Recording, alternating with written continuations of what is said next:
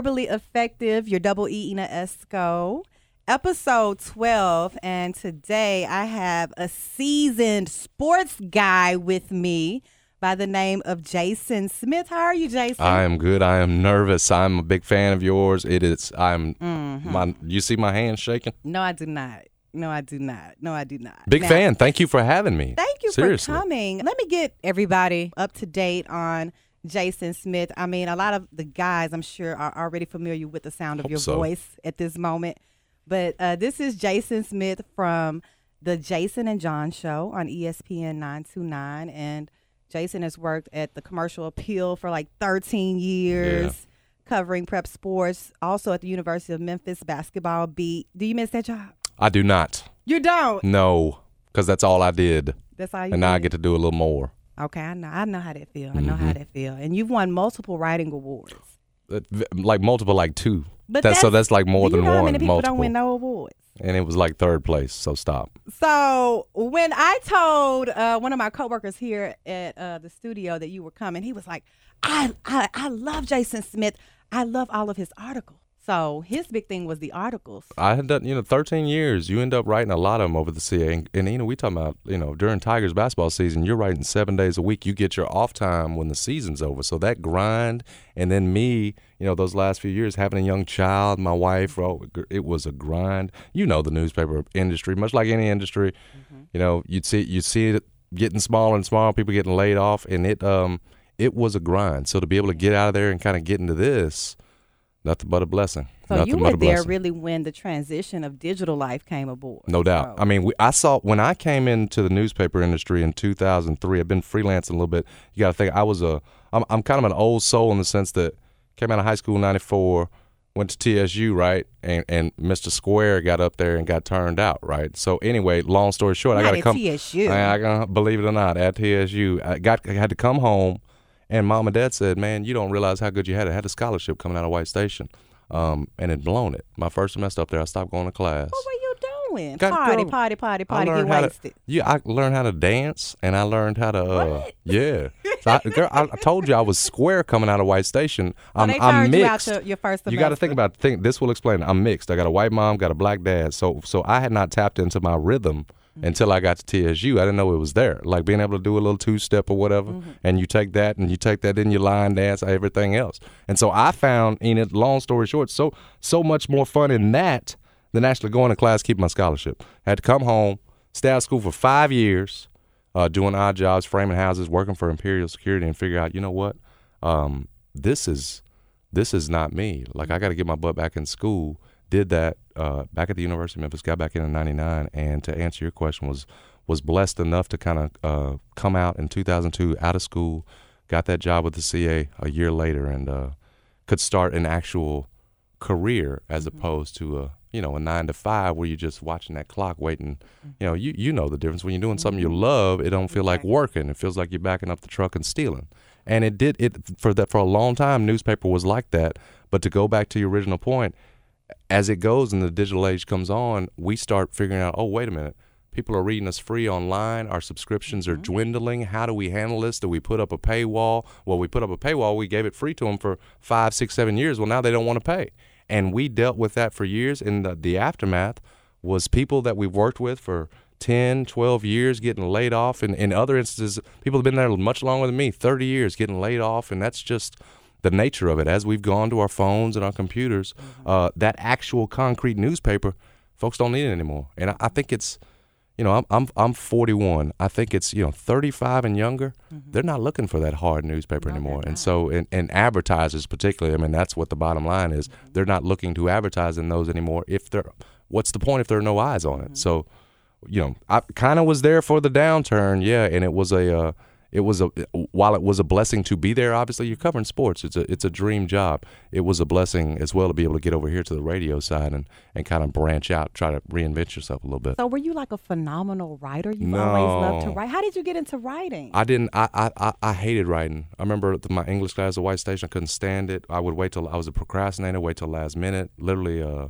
and you, you know, win awards for that very thing. It's. Yeah, and and I guess what you what I didn't realize was that it was a talent, but it wasn't something I loved. I didn't right. I didn't you know I always wanted to get into television. My dad moved us here in the early eighties to be a, a news uh, a sportscaster for Channel Five, mm-hmm. and it eventually ended up working for all the stations. So I, I thought my future might be when I got back into school television. Mm-hmm. Maybe I'll just follow in Dad's footsteps.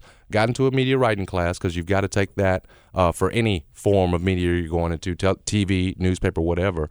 And uh, got in that class, and at that time, like I was saying, newspapers still pretty healthy at that point. Mm-hmm. And my, my professor told me, you got, you you can do a little something here. Mm-hmm. Maybe you want to give this a try, you know. And, and his point was, thing with newspapers, you got more room to branch out. You go into T V, you're stuck in these little one to two minute slots for your stories, whereas with newspaper, man, you get a chance to dive deeper, explore more. And again, this was a much healthier time for newspapers. Um, and I bought it. I went hook, line, and sinker. Got lucky enough to get a job covering high school sports at the at the paper, my hometown paper, um, in two thousand three. And uh, did seven years of that, then six years of that Tigers basketball beat. It was. Have you always been like a, a sports fan, or did you play sports when you were younger? Or? I was that dude. That, I was that dude that that wasn't quite good enough. Played it all the time, and just like every other kid growing up, man, finally got to that that realization. Man, I ain't going to the league. I'm too bony to go to the N F L. Can't ain't don't my jump shots broke, mm-hmm. so I'm not going to the N B A. So I had to. Uh, Yeah, I was one that came up playing sports and having that dad as a sportscaster. Mm-hmm. So you, you'd see a little bit of it. I was, I was lucky enough to see a little bit of it behind the scenes. He'd take me to some events, got to see some Tigers games sitting right there with the ball boys, mm-hmm. and I'm like, holy cow. Mm-hmm. And if you can't play it, if you're not that great at it, right, can't do it professionally, mm-hmm. I always thought the next best thing was to write about it or to talk about it or to be on television and talking about it. Wow, if I could get that gig. Mm-hmm. And so while I, I, I never thought Uh, I'd be writing about sports, or when I was a kid, writing about sports or talking about it on the radio. Um, I was always drawn to it. I always hoped it would be part of my life. Mm-hmm. Yeah, absolutely. So, and that's awesome because there are so many people and so many kids that are into sports and want to go to the N B A, yep. but they have to know there are other opportunities you got and it. other avenues that they can yep. take outside of actually being a player. You can do mm-hmm. something different in that industry. So I think that's awesome. I, I appreciate that. And, and that message, I am so glad you're saying it because I wish more people heard it. You know, I really do. Billy Richmond right now, um, former Tiger basketball player. Uh, his father uh, ran a Don Don's over on Austin Peay. Billy has reinvented himself, you know, and he and, and we he and I have had conversations about this. The guys that, you know, even play college ball, get that scholarship, right? Mm-hmm. When you start, you think, okay, I'm I'm getting to the league, right? Because I got that scholarship, so I'm I'm better than the Jason Smiths of the world. Didn't even get to this point. Once they get done, there's so many of them, you know, that get done with that college scholarship. Don't get maybe get that shot at the N B A or try out. Don't make it because such a few from those college scholarships mm-hmm. get to the pro gig, Very right? Few. So few of them. And, you know, they don't know what to do afterwards. Mm-hmm. They have no idea because that, that one skill that, that was going to be their way out was, was bouncing that ball, shooting that ball. And Billy, we have these common, he has reinvented himself at, at much like uh, just following his father's footsteps, a businessman. He He's running a, a, a great uh, restaurant, great chicken place over there. And he's telling, you know, guys still coming up to him that he played with, saying, man, how how could I do this? And here, here's his point. You know, we want, for so many of us, man, we want that, that we want to fix it today, right? We want that money tomorrow. Mm-hmm. We don't we don't plan for it. Mm-hmm. And that was that's Billy's message, and it's been my message to, to the, some of these guys that haven't made it is like, you're not going to make that big money that you're going to make in in, bas- in one day. That's right. So many folks right. go down the wrong path and do something illegal to get it all back, right? To get all that money you thought you were going to make. You got to plan for the long haul. And sometimes that's going to school for four years, man, and having to grind, not having no money in your pocket. But what you've got to realize is you're trying to get to a goal, and hopefully uh, the Lord's going to, all that stuff's going to come together for you, and you're going to get blessed at the end. But so many of us don't want to take the journey, right? Because we want the uh, the destination to be tomorrow. Instant gratification. And it, t- it take that is it. That you took the words out of my mouth. Yes. Um, and that's what. There's so much more. So back to your point, yes, you can still have a job in sports and love it and still not be that guy on the court or on that field. There's so much more around it that you can still have that career. Right. And and that's something that I talk to my son, my oldest son, Dallas, I, mm-hmm. Dallas about all the time because he's twelve. So just think of that impressionable age we got going on right now. And he plays basketball.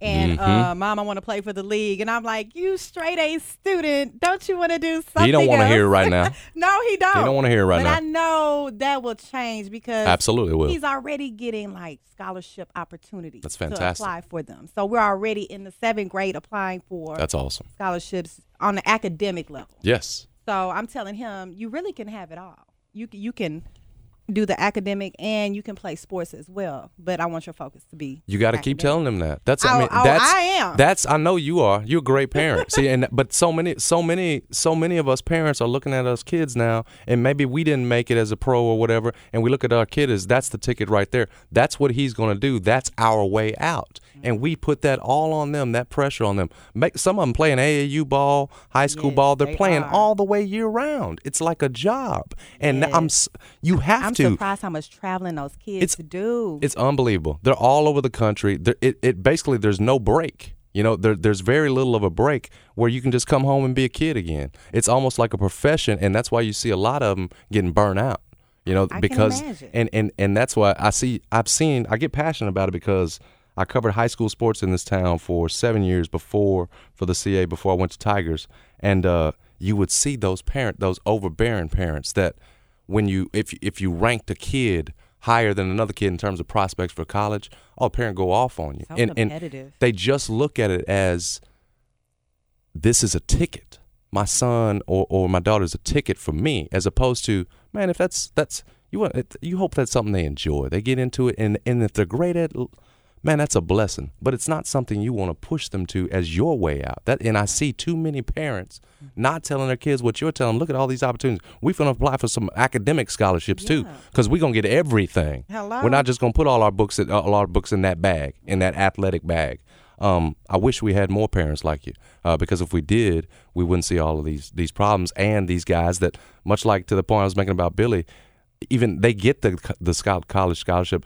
Don't use basketball. Instead of let the basketball use them. Get that education so you're able to go. You've got two routes, the education or the basketball. Mm-hmm. And once we get there, we'll be doing all right. But we got a long way to go. We got a long way to go, Jason. Mm-hmm. Um, just speaking of A A U, that makes me think of Penny Hardaway because, you know, yep. he had the A A U going.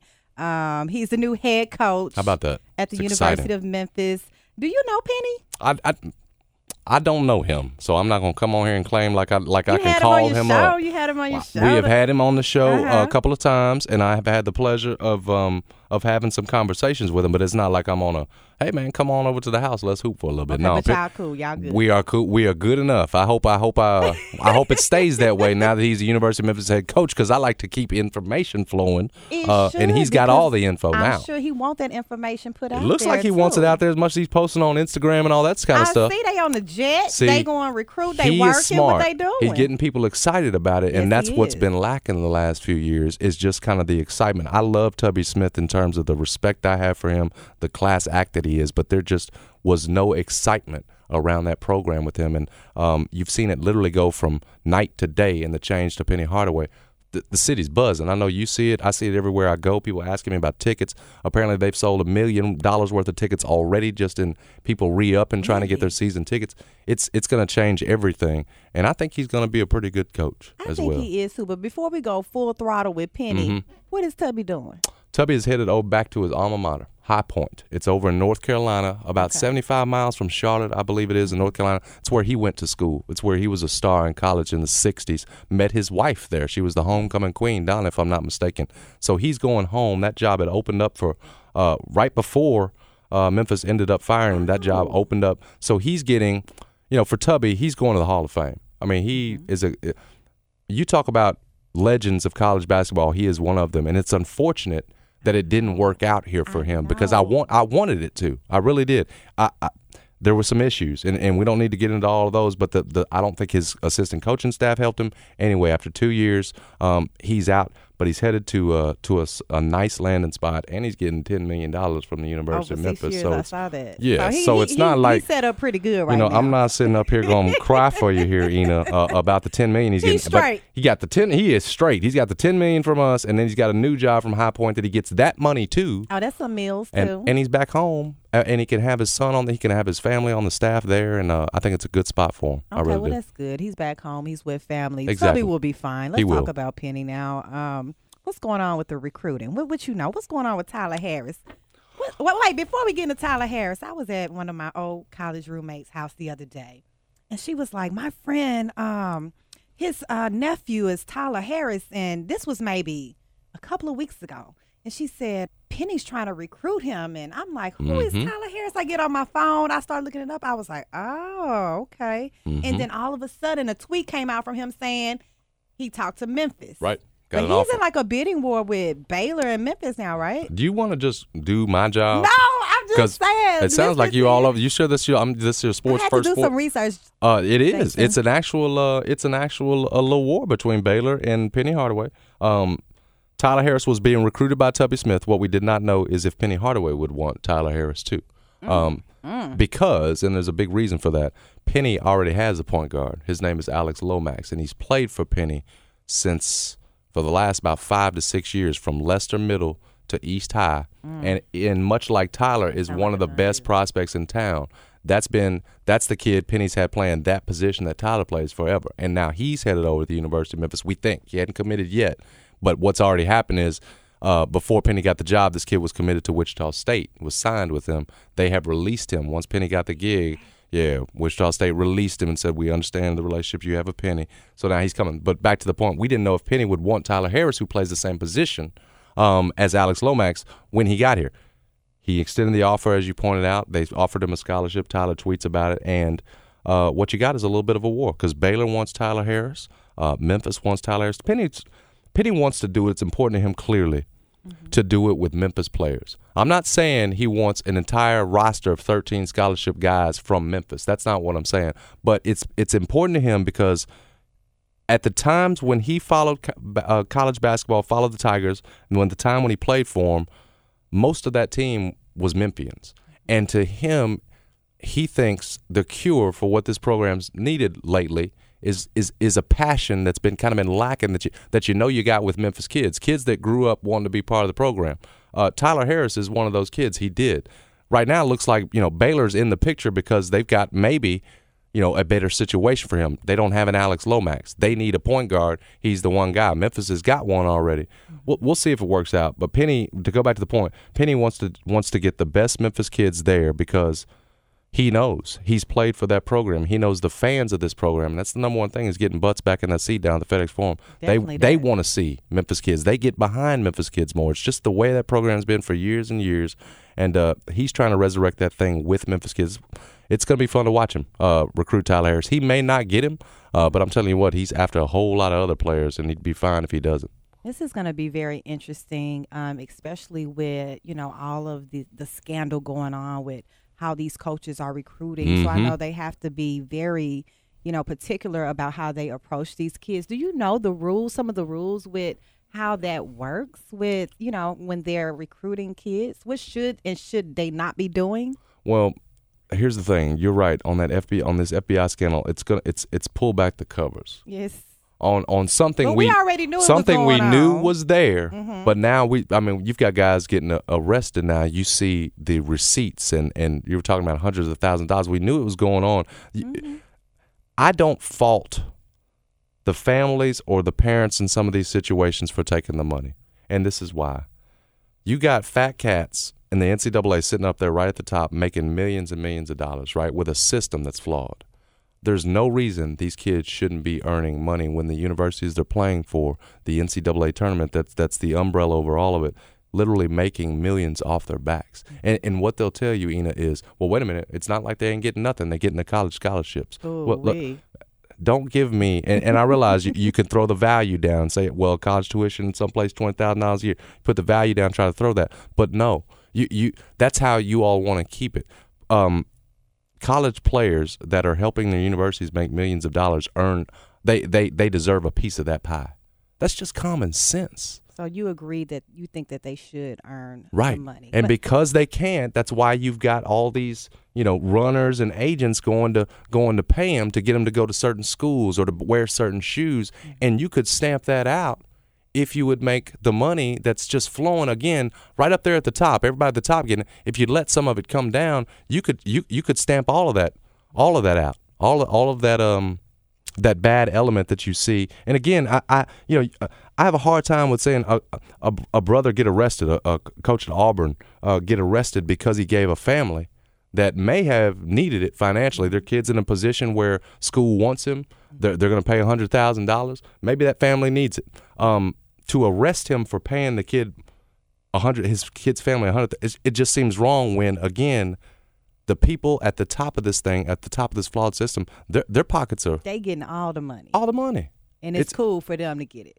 And, and, it's, and they not it, playing one and game. And it's not just because it's been done that way for so long, and and amateurism, and I know, and blah blah blah, doesn't mean it's the right way. Mm-hmm. And, and and and that's the great thing about our country is usually when we figure out that, man, that something is messed up, we fix it. Mm-hmm. And on this, we've we've allowed it to go on and on and on, and that's why you're seeing the corruption. Mm-hmm. Um, again, I don't fault the families for, or the kids themselves for taking it. I fault the people at the top for having this this messed up system. That's what. So why now? Was there a whistleblower? I mean, like, what had to happen? Like, like you said, we've been knowing this. What?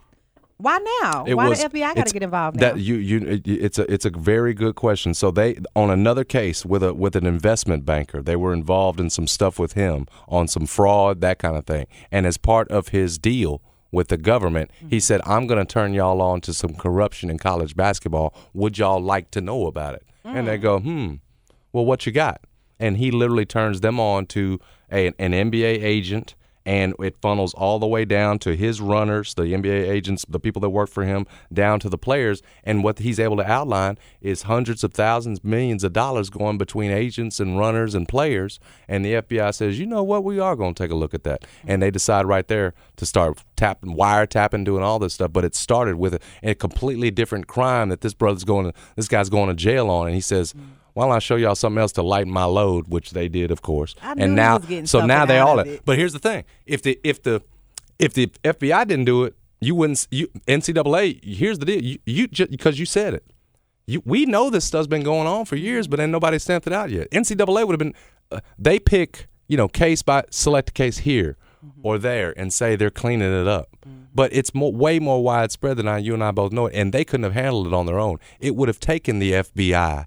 Mm-hmm. to uncover something that as as widespread as it is. So okay. N C double A couldn't have handled it, nor do I think they would have wanted to handle it because, again, this goes back to showing – this takes the cover off and shows you how corrupt it all is, how messed up their system is. So they didn't want this in the first place. This has affected March Madness, right? All the way. Some of your big teams are not mm-hmm. even involved because of this mm-hmm. big scandal. Did any of your teams not be included because of that? Um, I tell you what, Oklahoma State is one of those teams. Now, they're, mm-hmm. not, they're, not, they're not one of mine, but they're one that was affected by it. Now Louisville obviously has been affected by it, and will con- they're going to be on probation. Obviously, um, you know that. Here's the thing: mm-hmm. it goes on in more than just the places that have been outlined. And I, and while I realize those Definitely. schools have got to pay the price because those are the rules right now, um, man, you can find this kind of stuff at, at just about you know at a ton of schools all mm-hmm. across the country. You got three hundred fifty-one Division I schools. It's a yeah. I would say there's a there's a lot up. of them. Think of all those. Those young men mm-hmm. that were working hard to go to this tournament, mm-hmm. and then this happened. You mess it up for everybody. And they could be seniors. You know, this is done. Crazy. Exactly. So, Final Four is finally here. We got Villanova, Michigan, Kansas, and Loyola. Who are you going for? I will. I'm going to go for Kansas because um, I like Kansas, and I hate that.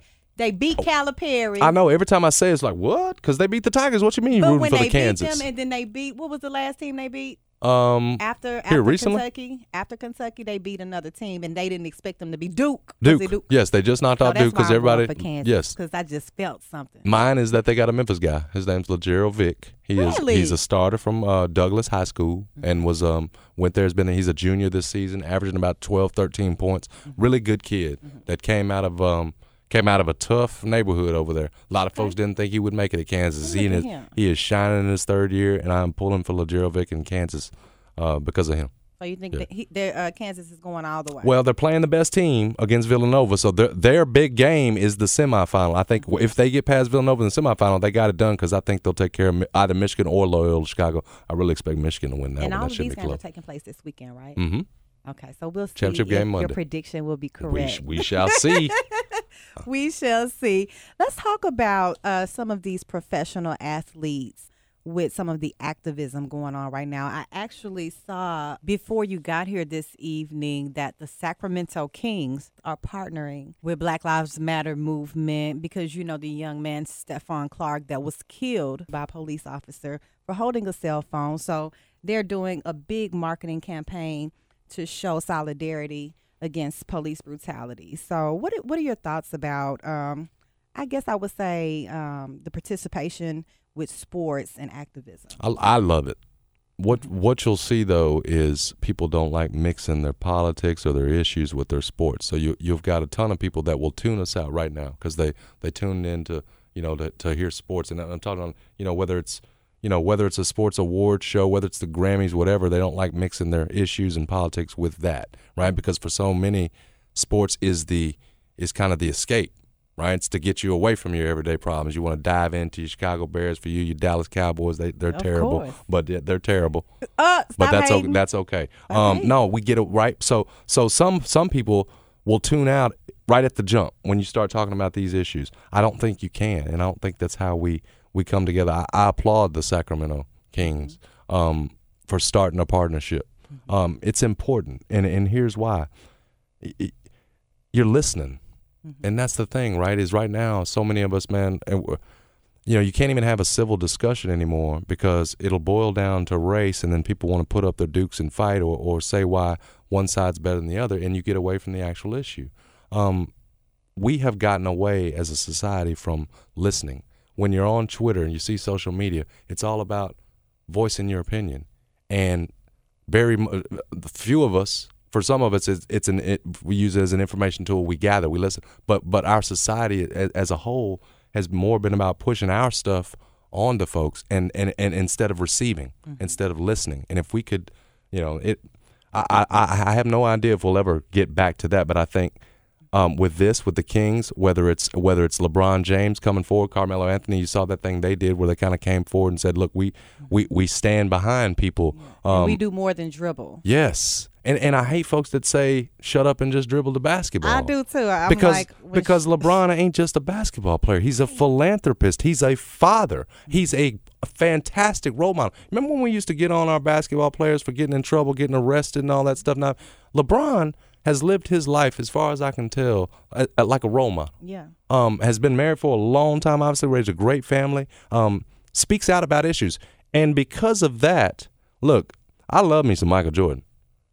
But Michael Jordan was into Michael Jordan and getting that dollar. Mm-hmm. And there were times when there were times when he could have stepped up. And I've I've said this before, and I've had I've had people both agree and disagree with me. I didn't think I didn't think Michael was enough out on the forefront. And I and that's why I still love Mike to this day. And I always say he was the best on the court. But I love LeBron's mm-hmm. willingness to speak out on issues. My, Mike was so worried about not offending the Republicans or the Democrats because they all bought sneakers. That was his famous line. His Everybody name. buys sneakers, so shoes. I don't want to. I don't want to take a stand on that right now um, because I want that money to keep flowing. Now he didn't say that part. LeBron uh, speaks his mind, and I, uh, for one, appreciate that. And it's it's part of what's made me not just because of what he does on the court, it's part of what's made me. Uh, Really, really love the man that LeBron James is. I've grown uh, to love him a little yeah, bit, too. If not, I, really I couldn't stand him at first. Fan, me no, because he wanted to be Mike. You know, you're never going to be Mike. And I'm, no, no, no, you're not going to be Mike. But I'm liking him more and more I just for like, the person I, he is. That's it. And he character. has won me. Yeah, and that, and that as much as his basketball skills and all that has won me over. Um, I love the activism. I love the I love him being out front on issues and, and, and whether it's wearing the shirts or, or, or just speaking his mind, speaking about people, you know, um, vandalizing his home, putting the putting the oh, N-word on the front so of his home. I, but, Ina, I love the way he handled it. Mm-hmm. Instead of what, when we get called that, we get angry and we want to tell people how angry we are. You know, um, LeBron, I'm sure, was very angry, just like we would have been. But what he conveyed was calm.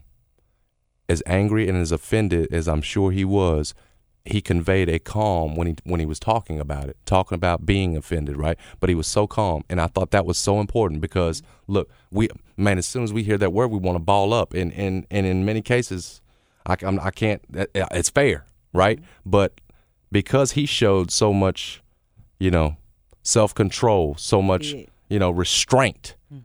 It was a lesson for all of us yes. that even when we hear it and it offends the shit out of us. And, and all of these young men are looking up to him, so I'm I'm glad he handled it, it was the a, situation. I mean, like he's that. teaching he's teaching even through moments like that. Yes, so that, that's why I love LeBron. Definitely. That's why I love LeBron. Now, why do you feel, or do you agree with me in saying that the N B A, they can use their platform better than the N F L? Just off of, I don't know, uh, less restrict restrictments with the N B A, do you think? You, you're saying it's less restricted than the N F L? As far as using that platform to say what they want. I think I think they have a commissioner that's down, that, that I just mean that understands the issues, that goes back to the point we were making earlier, that listens mm-hmm. to the players in his league. He's got a predominantly African-American league. Mm-hmm. It, it it should matter to him what matters to us, to those predom- to those predominantly African-American players, and he does. Mm-hmm. That's that's the thing. So he's he's given more freedom in that N B A realm. And I, lo- I love seeing it as opposed to the N F L, where it's been more, man, you can't, you know, you, you got to. What's up with the N F L? They just, they haven't tapped in. They haven't realized what, what they have. And in, in much the same way, the N B A, predominantly black, N F L, same way. Same and way. and they and they're still, but because you got to realize N F L is still the king in terms of big money, That's in terms one. of advertising, That's right? One sport, right? And and because yep, and because of the all the dollars they bring in, mm-hmm. right, from advertisers, and because so many eyes on them, there's more uh, there's more people that. more folks that can be offended mm-hmm. by when we stand we up and put our fit, right? And so they haven't come to terms yet with what they are. They're a predominantly black league, and much like the N B A and Adam Silver, that commissioner there, they need to realize that black folks' issues in that league mm-hmm. are the league's issues because that's that's who's playing the games. Do you think it'll change?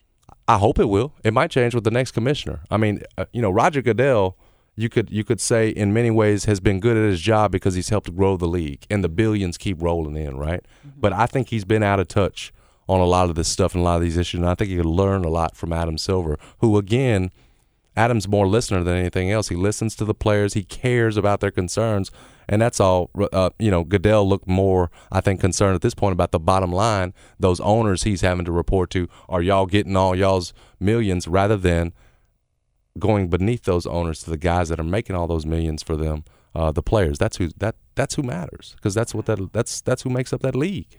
I hope you wouldn't have a league if it wasn't for us. Because, you know, it seems like, are we going to go into the fall um, or the new football season with some more? Are they going to stand? Are they going to? You know, kneel? It's going to be some. Of I that. mean, it's going to be tension all over again. And, and right? It made, it made me sick all year long, man. The tension, right? You couldn't even it have. It was so because tense. That's what the the great thing about sports, man, is that it like pulls us all together, white folks, black folks, and it we does. all. Whether you down there at the, at the Cowboys Stadium or up the Bears, you got that Bears coat on, that Cowboys coat on. I'm looking around. I don't care if you're white or black. Like I'm. Giving you high fives and all that. But last year was tense. Was you couldn't do so that different. Because the issues were dividing us so much that even if you had that Cowboy jacket on, same as mine, or that Bears jacket, I didn't want to mess with you because of the the issues with it. So I hope that tension goes away. I don't suspect it will anytime soon, just wow. because I continue to, you're going to have players that will continue to stand up, mm-hmm. that see Colin Kaepernick, that respect what he did, and they're going to continue to follow up. And when you have those, you're going to have these opposers again because it's the the greatest watch league out there.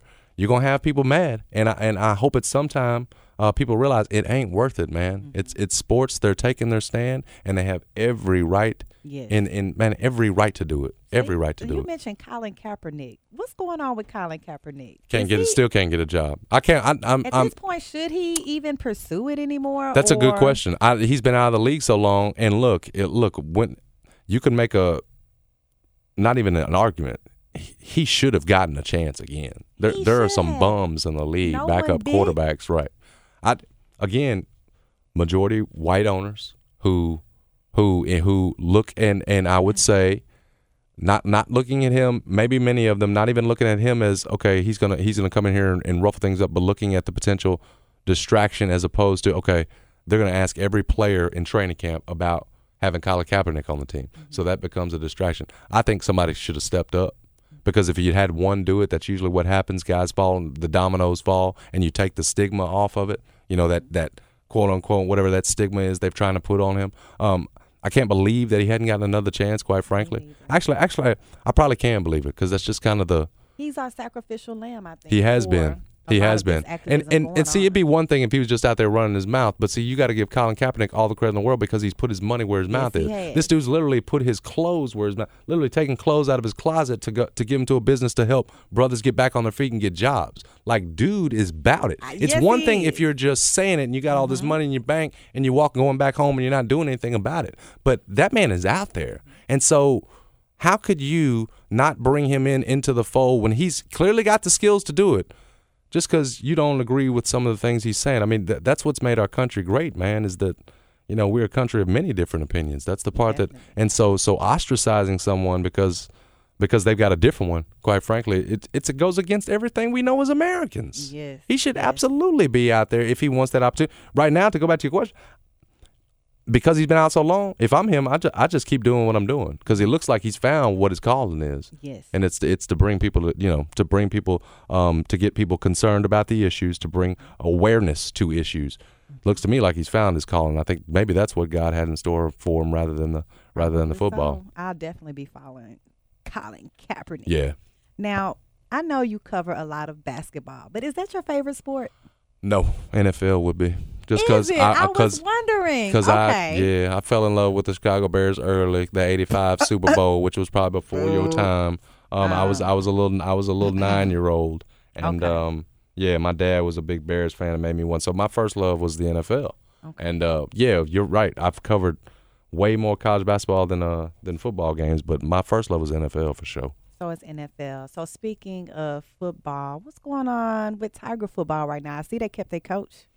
It was amazing that they did. There was a I time. Know, right? There was a time when it looked like he was headed off to a big boy uh, Arkansas, big boy Division One job. Because look here with Memphis, when they're outside those big S E C conferences, obviously the the Big Five, the Pac twelve, the Big twelve, all that kind of stuff, you are you don't get the the money that mm-hmm. those big schools get. And usually when you're in the conference like Memphis, when your coach is real good, those big schools come and get him. Mm-hmm. And I think that's what we thought was going to happen with Mike Norvell. We thought those big schools were going to come, come snap him up. So it was great for Memphis to be able to keep him, to kind of keep the continuity going. You You've had some success.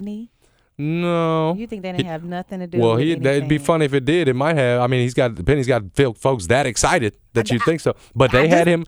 They had him. They had him in the fold before. Okay, they had Norvell okay, in the fold before, before they had. Before okay. they had. But you see, uh, Norvell's over there wearing Penny Hardaway I shoes. I know, right? He's just he as excited as, as we right are. Now, you know? He's just as excited. Look, he's he has got this thing performing at a level um, that we haven't seen out of Tigers football. The Tigers you know. were awesome. The football program was awesome this mm-hmm. year. I, it was, and this is they're raising ticket prices, and the, and they need to because you've got to strike while the iron's hot. We haven't. There was a time, Ian, and we're talking about five, six, seven years ago, where they were before Justin Fuente came in, who was the coach before Mike Norvell, where the, where Memphis was literally ranked the worst college football program in the country. Mm. There were a time when people were talking about, man, why don't we just cut college football from the athletic department over at Memphis and just do basketball? There's schools that, that do that. Why don't we just do it? Because we're it's killing us. We're losing so much money. They've got to pay for that Liberty Bowl over there. And when that thing's empty, that money goes back on them, obviously. So look at where they've come from there. Worst, literally worst football program, or at least considered by some to be worst football oh. program in the country, to now uh, you're winning big games. You had a chance, obviously, last year uh, to win the conference, the A A C. Mm. Mike Norvell's taken what kind of Justin Fuente laid the foundation on and made it better, and it's uh, it's fun to watch. It's fun to have uh, good football in Memphis because for years we were the we and I say we as a graduate we were the laughingstock of college football, mm. and so it's good to be respected a little bit in football in Memphis. Do you go to the games? I do. I went to a couple last year. There's not a that's what great thing about the Liberty Bowl. There ain't a bad view uh, no, in the not. place. I mean, you could be up at the top and it's still a decent view. Um, we had bad weather this year for Tiger football games. It, it was just coincidences. You'd have rain or uh, there was a monsoon like that first game. So a couple of them I avoided because of the rain and because that thing was underwater over there. But no, I, I did a couple of them. We had a couple of good nights. Probably did two or three Tiger football games this season. I might take Dallas to a few. You um, should. When the season begins because um, they're going to be good. Do you know he told me, Mom, I want to go. I want to go to University of Memphis and play ball. This is just last week. I said, why? Because Penny there? Maybe. I'm like, look, See, look at the influence. Penny got all the recruits exactly. trying to come in, twelve years old trying to come exactly. in here. Exactly. Yep. So I'm like, we'll see. If uh-huh. I'm sure you're going to get a scholarship, right? He's like, of course. He I'm better. Like, We're going to see. Now, you know, everybody's excited um, in Memphis, especially because of the Penny announcement. But what I want to know is, what's up with the Grizzlies?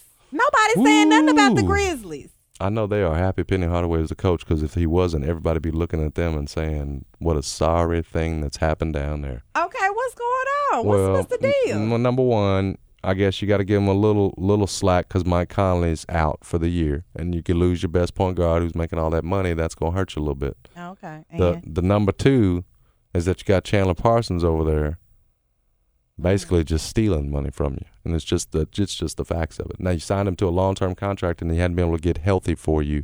Uh, you hope that maybe come year three next year he'll be able to get healthy, but they're just a, it's hard to have hope in that, because in the first two years they've been so bad. So what you've got is just Marc Gasol out there with a bunch of young guys fed up with they butt.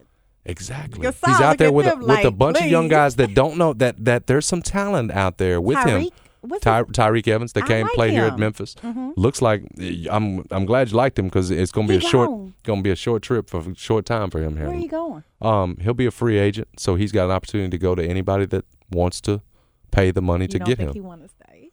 You look at this mess over there, and would you want to stay if you were him? So I, are we rebuilding? What are we doing? That's a good question, because I think what they wanted was to avoid a rebuild. They want they wanted to get Mike Conley back in the fold next year. He'll be back mm-hmm. on the you know back from the uh, the injury he's got.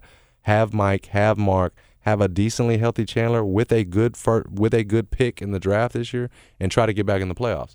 What they probably should have done was push the button and say, no, we've blown this thing up. We're rebuilding. Mm-hmm. You Because Marc Gasol, I think, will be thirty-four next January, so next season.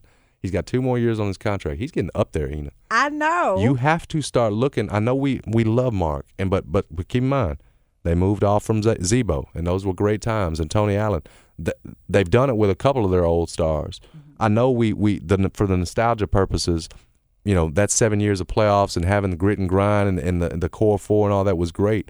But at some point, they're going to have to move off Mark, because he's getting so he's getting older, mm-hmm. and you're just not going to without Z-Bo beside him, without without looks like T A beside him. I don't think it's ever going to be the same as it was. They've got to find an uh, they've got to reinvent use got to reinvent themselves and find a different way to win. Because I don't know that you can do it with an older Marc Gasol and older Mike Conley. They both got health issues, both have injury histories, and a bunch of young guys around them that aren't quite what you need. So it's mm-hmm. they got a mess on their hands. And then they, the whole ownership situation, that could change hands here in the next month. So they got a lot going on with, with the future of them and what could happen. Do you there, think that they might sell the team? There's there's a chance. There is a chance that that um, that Robert Perry could move on to ownership. Uh, there's a There's a there's a group that is intent on buying this team. What we don't know about this new group is if they want to move the team. That's what I'm saying. Will it stay in Memphis? There's an there is an arena in Seattle. It's all the N B A is basically promising Seattle they're going to have a team soon. And I think if you're in Memphis or you're in New Orleans, some of the lower attended places. And and this year, look, Grizz had been doing great on attendance, but you know what happens when you start losing in Memphis? Mm-hmm. Folks don't go. We speak exactly. with our we speak with our pocketbooks and our wallets and all that. Exactly. You saw it with Tiger basketball. Exactly. If if attendance ever fell off to the point where you're just you're struggling, y- you got to watch out because because they could up and someone could up. Now listen, there's there's going because it's in the contract that a local group will have an opportunity to jump in before anybody can move the team. A local group's going to have an opportunity to buy it. Now I don't know if we're going to be able to pull the money together. Um, but yes, it's a concern. You, you, we, we could be living in a world where ten to fifteen years from now, or maybe fifty, maybe it's more like fifteen, twenty, the Grizzlies aren't here anymore, and the Tigers again are the only team in town. It's quite possible. Um, but they've got to the, to avoid that. They got to find a way to get back to winning. Um, because Memphis, being from a small market team, they don't generate the money mm-hmm. that the Lakers and the Knicks do. Um, even with the even with market, even with sharing, uh, profit sharing in the N B A, they're still um, losing money.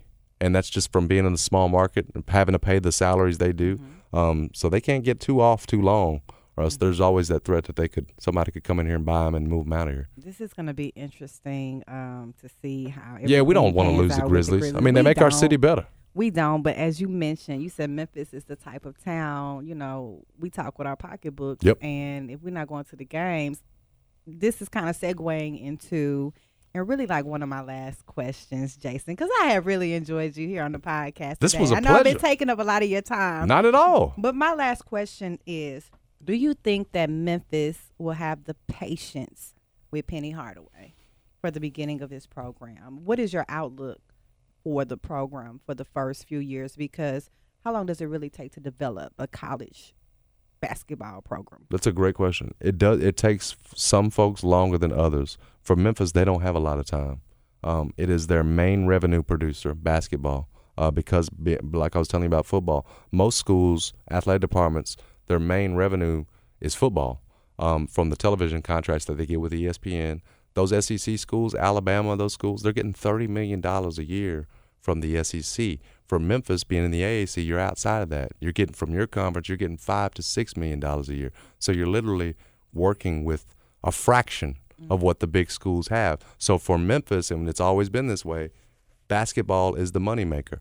And so for Penny Hardaway, to, to get to your question, for Penny Hardaway, and that I mean, that's why they had to move off Tubby Smith. I mean, you give him two years, and for most, you look at that and say that's not enough time. But they were losing.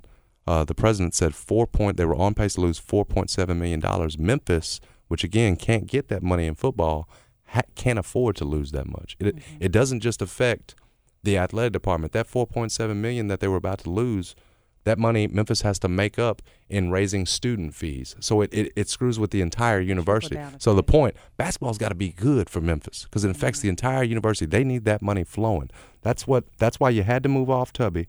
And to get to your question with, with Penny, I hope they give him the time. Now, listen, his honeymoon phase is going to be long, a little bit longer than Tubby's honeymoon phase here he's because he's from Memphis, okay. because he's a local legend, because we love him, right? He's an ambassador. He's been that for, for years we and years and years. So he'll get that. But here's what's going to happen. Mm-hmm. You and I both know it. He's going to get good players in here. And once he does that, it's going to be the same thing that Memphians wanted from Josh Pastner. Josh used to get top three, top ten classes in here. He had not been a Division One head coach to the point. Now, he'd been an assistant. He was a good recruiter, though. He was a good was recruiter, it? And that's why he got great players in here. Mm-hmm. And what happens when you get great players into Memphis? The fans want to see you win big with those great players, and that's what's going to happen to Penny. He'll get those great players in here, and the fans are going to expect him to win super big with them. They're going to expect him to go to Sweet sixteens and Final Ex- Fours. Yeah, and if by year three or four or five he hasn't done that with those high-caliber players that everybody's expecting him to get, mm-hmm. people are going to start to say, well, maybe this guy can't coach. And see, and, and and that is my one concern for Penny in this sense, and and, and for Memphis. Here, here's the here's the case. Penny, before he became head coach, was a booster. He he Penny gave you as a graduate millions of dollars. He literally has his name on a building over there, the hall, the Penny Hardaway Hall of Fame. So he was one of your supporters and donors. If this thing ends ugly, and you have to fire him, and mm-hmm. listen, all coaches eventually, most of them, they get hired to get fired, mm-hmm. right? If you have to fire him and it gets ugly, why worry? Well, remember Larry Finch when the whole town turned on him, right? He was a, much like Penny, was a program hero. At the end, when he couldn't get the recruits anymore, the town turned on him. They wanted him out of there. And, you know, it's sad to see because once Larry lost that job, you could see him as like they took the life out of him. Like he he didn't – health-wise, he didn't he didn't do well. Right after that, you kind of saw his health kind of fade. I worry about that for Penny in the sense that if this fails – which right now I'm certainly not predicting that. I'm hoping it takes off, and I think it will. But if it did, and the the city turns on him, and they say, well, wait a minute, he can't coach. Well, what's going to keep Penny? Why would Penny continue to donate to the school, you know, that fired him? Or or what if he goes back to A A U, and he, and he tells his A A U players, man, don't go to Memphis because they ain't about nothing over there. They fired me. It could get so ugly Ooh, to where you, you're literally talking about everybody buzzing and so happy to have a hero back that, and you could turn a, a hero into an enemy if you fire him. So so I were no nah, I that, I know and, and and and you know that didn't necessarily happen to Larry, and it's different because with Larry he wasn't a booster beforehand. He wasn't giving the university millions of dollars beforehand. He didn't have control of A A U players mm. like so oh, so so after he got fired there was no kind of get back that Larry could do. Penny got he got pulled and Penny could hurt you if if he left unhappy or embarrassed uh, out of a firing or something like that. And that that is my that is my one concern. But I'm certainly predicting big things, especially early on. And uh, I think everybody in Memphis would like to see that thing take off because like we talked about earlier in the uh, the podcast, when when things are going good, when good when when sports are good, we all get behind it and all brings us together. And you this city needs that. We always need that. And it'd be a good thing if we could all come together. We've done it with with Tiger football. Be nice to see it with Tiger basketball too. I'm so glad you came to my podcast. I appreciate you having me. This Jason. was fun. You're my sports insider. Now. I, hope, I know you're going to give me all the juicy gossip, right? Nah, whatever you need. All Whatever you need. Gossip. Let everybody know when they can catch your show. It's on ninety-two point nine F M E S P N. You can hear us every day, Jason and John, from eleven to two, uh, eleven a.m. to two p.m., Monday through Friday, ninety-two point nine F M E S P N. I appreciate you letting me shout that out. Thank you. Make sure you guys check out my friend Jason fun, Smith, Verbally Effective, episode twelve in the books.